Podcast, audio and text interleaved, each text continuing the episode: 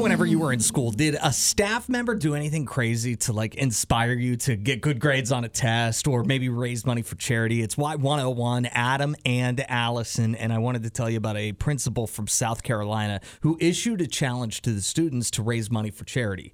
Good deal, very positive energy from that principal. I like it. Yeah, oh yeah. Uh, well, the challenge was uh, it was a fundraiser for the school's 4-H club. My school did not have a 4-H club. What is 4-H, Allison? You've talked about it before, right? No, I haven't. You haven't? I mean, I know kids who were in it, but I don't. I have no idea what it is. Like, I know, Oh. don't they do homes? Like, they build homes. Uh, isn't it kind of like Habitat for Humanity, but like bigger? Oh, I don't see, know. I I've never. I was thinking 4-H was something like Future Farmers of America.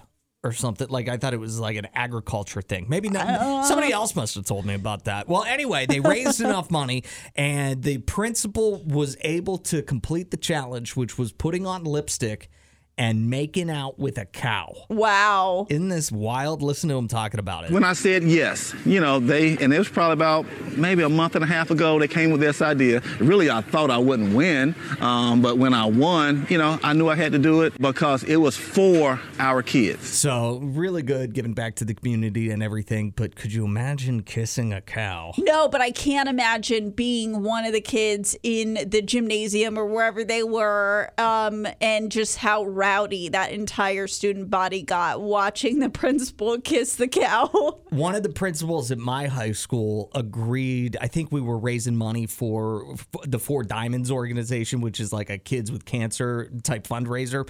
And my high school always did real well, but they hit a, a top level.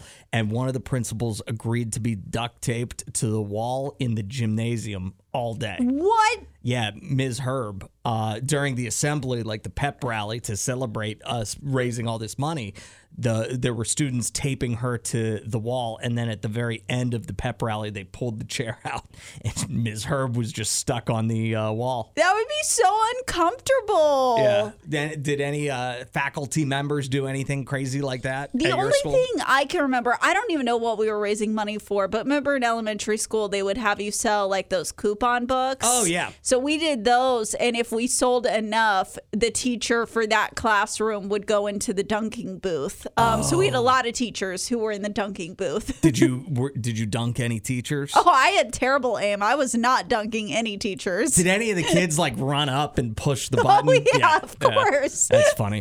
Do you, can you think back to whenever you were in school? Did any staff members here in the metro do anything kind of crazy to try to inspire kids to do good? I did want to give Coach Parker a shout out. It's Y101, Adam and Allison. And uh, she texted us. She's a coach at Ridgeland High School. And she said to raise money for Decision Day, whenever seniors announced their post high school plans, uh, we had four teachers and a principal participate in a penny war. Students donated money, and the loser got pied in the face. Of course, our principal lost, and so the student got to pie him in the face. Oh, how how did they choose that one lucky student? Like, how good would that feel to be the student that gets to just pie? Really good. Really good.